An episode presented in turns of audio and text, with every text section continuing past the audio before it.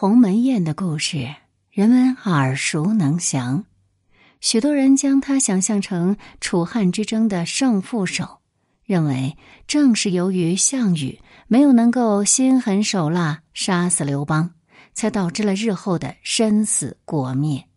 感谢收听，这里是宁小宁读历史，我是主播宁小宁。今天我们就来了解被误读的鸿门宴。项羽才是最大赢家。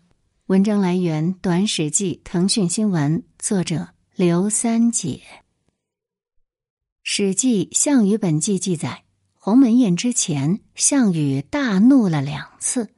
一次是来到函谷关前，发现刘邦的军队守关不得入；一次是攻破函谷关后到了谥。刘邦的左司马曹无伤派人去告密，说刘邦想要占据关中称王。项羽闻言大怒，准备第二天就动手击破沛公军。项羽大怒的原因是什么呢？张良和刘邦的对话当中，我们可以找到答案。张良曰：“谁为大王为此计者？”曰：“周生说我曰：‘据关无内诸侯，秦地可尽王也。’”故听之，就是说，在张良完全不知情的情况下，有人劝说刘邦赶紧派兵守住函谷关，不要放诸侯军队进来，再动员关中兵马扩充实力，则秦地都是刘邦的。刘邦很清楚，闭关不纳诸侯兵是纯粹的私心，是背约理亏的举动。但是刘邦集团对外一口咬定，所以遣将守关者。被他道之出入于非常也。很明显，刘邦集团内部还有自己的小九九，但是没有宣示于外。曹无伤作为内部人士，举报了内部讨论，导致了项羽的大怒。那么，项羽为什么又叫停针对刘邦军队的进攻，转而搞了一场鸿门宴呢？项伯对项羽的劝谏是这样的。沛公不先破关中，公岂敢入乎？今人有大功而击之，不义也。不如因而善遇之。项伯曾以私人身份擅自去见了张良，还带着项羽的私人意图去提醒刘邦。他把所有刘邦说的话全都汇报给了项羽，并劝他：刘邦打下了关中，是你的前驱。他有大功，你进攻他就不义，不如善待他。而项羽的反馈是许诺。身为诸侯上将军的项羽面临两个问题：对外必须为怀王之约讨个说法。诸军皆参与反秦，是只有刘邦军中的诸将有资格望关中吗？还是四十万诸侯军里的诸将也能望关中呢？在这儿，我们要做个说明。陈馀在给秦将军章邯的信中是这么说的：“将军何不还兵与诸侯为从？约共攻秦，分王其地，南面称孤。”可见裂土封疆是诸将集结到一起反秦的重要动力。那么，对内如果消灭刘邦，对项氏集团的危害是不义。项羽统领诸侯将，却把最大的功臣给灭掉。诸侯将与旁系诸将会不会恐惧项氏，也灭掉他们呢？这两个问题的焦点是项羽和刘邦都必须对外表现出尊重怀王之约的姿态。也正是因为这个姿态，对于函谷关的冲突，双方的定位都是：今者有小人之言，今将军与臣有隙。是流言让刘邦和项羽生了嫌隙和误会，举办鸿门宴就是为了解除误会，而不是要实施一次大规模的政治冲突的。鸿门宴排解误会的成果是项羽完成了与刘邦之间君臣高下的定位，那就是座次：项王、项伯东向坐，亚父南向坐。亚父者，范增也。沛公北向坐，张良西向侍。对于座次体现的礼仪关系，日本学者佐竹敬彦在《刘邦》这本书当中已经有分析了。在这儿呢，我们就做一个说明：左竹敬彦认为，鸿门宴是刘邦向项羽表示臣服的一场仪式，理由有二：一，鸿门宴的座次安排是项王、项伯东向坐，亚父南向坐，沛公北向坐。那按当时的礼仪，君臣关系中，朝北的座位属于末座；主客关系中，朝东坐者是主，朝西坐者是客。无论从哪个角度来看，刘邦愿意朝北坐，那就是表态自居于臣之位。第二，刘邦在宴会之后命张良奉白璧一双献给项羽，此举也带有臣服之意。总之，项羽在宴会上是获得了老大哥刘邦的臣服的。项羽之所以想要用鸿门宴来取得刘邦的臣服，是因为项羽此时并不是王，也并没有拥有天下，他需要掌控怀王之约的解释权和执行权，让自己成为王。于是，鸿门宴之后就发生了这样的事情：居数日，项羽引兵西屠咸阳，杀秦降王子婴，烧秦宫室，火三月不灭。收其货宝妇女而东，项王使人致命怀王。怀王曰：“如曰。”乃尊怀王为义帝。项羽欲自王，先王诸将相，乃分天下，立诸将为侯王。这里呢是有个先后顺序的，就是项羽先屠咸阳，杀秦子婴，火烧秦朝宫殿，又劫掠了金宝妇女东去。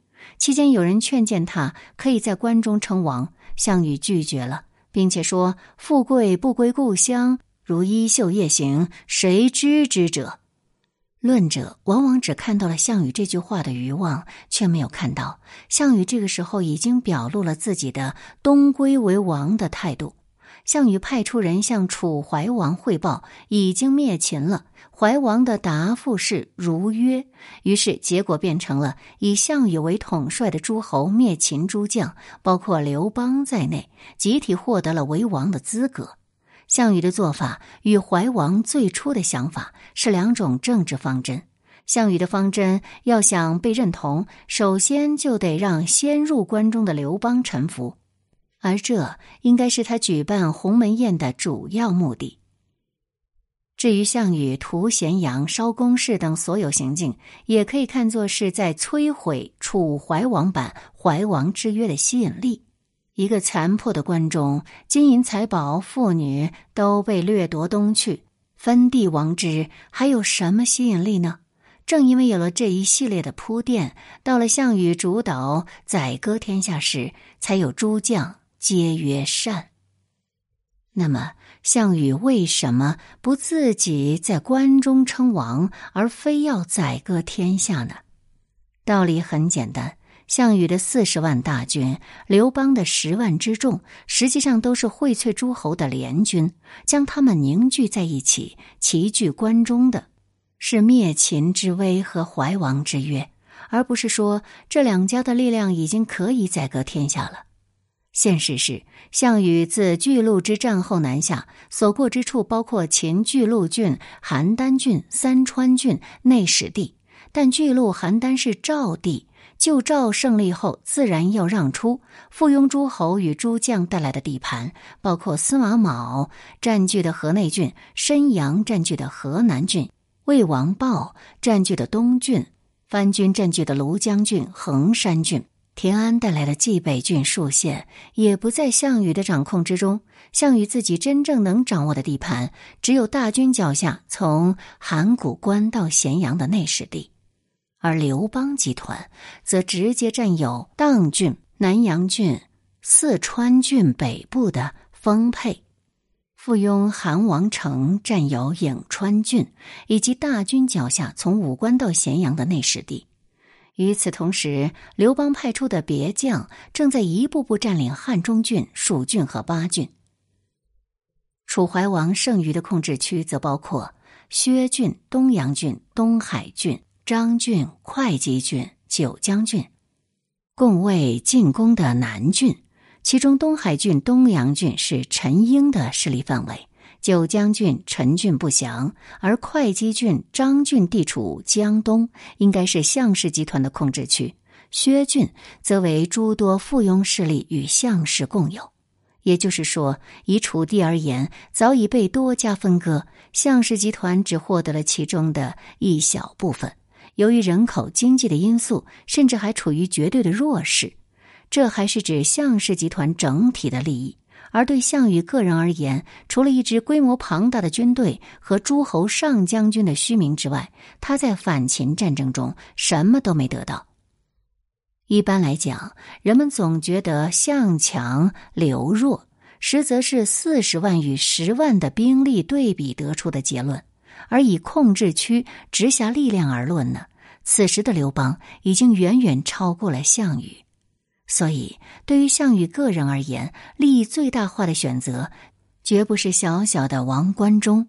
哪怕他用主盟的身份切割关中这块蛋糕，所得最大。当诸侯兵散去之后，他个人依旧不是刘邦的对手，更别说以项氏集团与楚怀王对抗了。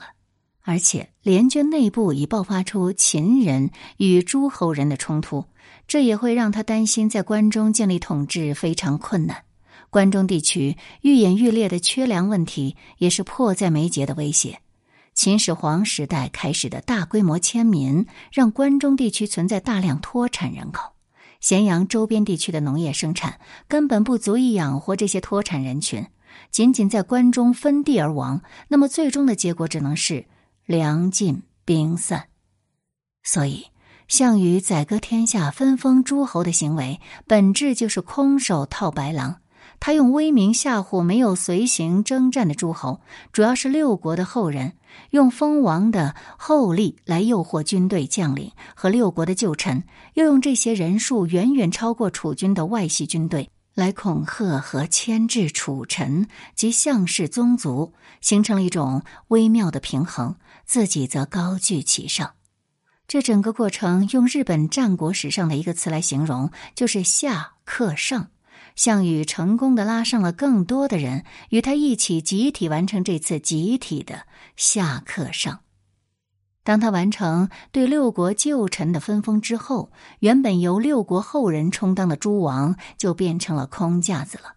项羽自己九个郡的封地也是从这群王手里夺下来的，具体包括了旧楚地的一大部分和旧魏地的一大部分。于是，正月。项羽自立为西楚霸王，王梁楚地九郡，都彭城。史书当中对于具体哪九个郡并没有记载。据严案清《项羽之西楚九郡事宜与西楚国疆域变迁考实》一文，因为砀郡、东郡、薛郡、会稽、泗水、东海、张郡及陈郡、东阳郡。西楚国后来的扩张，增加了九江郡和琅琊郡，共十一郡。这连成一片的九郡和后来的十一郡，最大的特点就是完全以内河水运贯穿在一起。黄河、济水、淮河、长江等天然主干水道，通过鸿沟、邗沟等人工运河连缀在一起，形成了密集的运输水网。西楚九郡走了一个刀把形的布局，东北方与旧齐国以济水、泰山为界，北方与旧赵国以黄河为界。旧秦国河内郡的殷王，旧周韩故地的河南王和韩王，旧楚地的九江王和衡山王，则是缓冲和傀儡国，是西楚的屏障。齐、赵、秦、燕都是战国时代的大国。项羽采取了分治的方式，齐分为三：极北、齐、胶东；赵分为二：常山、代；秦分为六：雍、塞、翟、汉、西魏、临江；燕分为二：燕和辽东。从上述疆域划分来看。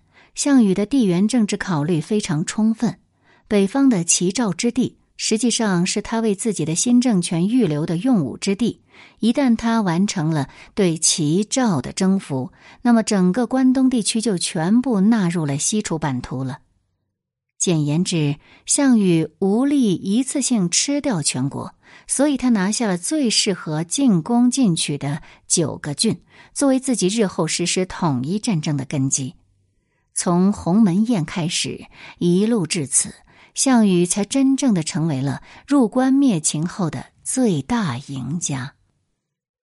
本文节选自汉瓦，北京科学技术出版社，二零二一年出版。刘三姐著，作者简介：刘三姐，历史研究者，原凤凰网历史频道创始主编，著有《秦砖》《大秦帝国兴亡启示录》。接下来时间，我们来了解一下网友的观点。鸿门宴本来就是项羽赢了，刘邦只是免于被当庭斩首而已。刘邦在绝境中逆转，这才是鸿门宴值得津津乐道的地方。那四十万是救赵联军，而不是项羽自己的部队。在项梁兵败后，项家人的资产被楚怀王夺取，项羽靠下克上杀宋义，夺取救赵的楚军指挥权，但名不顺，而且没有地盘。相反，刘邦得到楚怀王的扶持，一路西进，不断壮大地盘和军队。项羽鸿门宴之后封十八王，将联军的将领以封王团结，又以四十万拉拢威胁刘邦一起，集体完成下克上关东六国诸侯的王，也就是楚怀王还有田荣。项羽下克上的水平，日本大佐看了流泪。大部分人都没有认真的读史书，都是人云亦云，低估了项羽的政治才能和刘邦的军事才能。实际上呢，项羽不仅军事指挥很强，也是当时一流的政治家。他能从一个败军之将的侄子逆风翻盘，宰割天下，绝非政治上的白痴。而刘邦呢，不仅政治上很强，军事指挥上也是当时仅次于项羽和韩信的一流统帅。能够长期带兵和项羽对峙，并且亲自带兵平定了英布。封地在楚的东北，为何称西楚呢？哈，其实是西北楚，简称西楚。两湖本土称南楚，吴越称东楚，江淮称西楚，定都彭城，所以叫西楚霸王。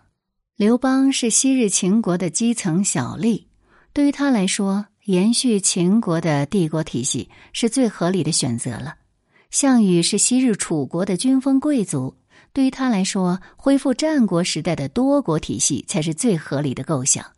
项羽和刘邦对东亚大陆统治权的争夺，其意义和路径分歧，远远超过了后来的汉末三国、南北朝、隋唐两代末期、元末张士诚和朱元璋。明末天下混战，刘邦胜则秦政延续数千年；项羽胜则诸夏并立，原始丰饶尽存。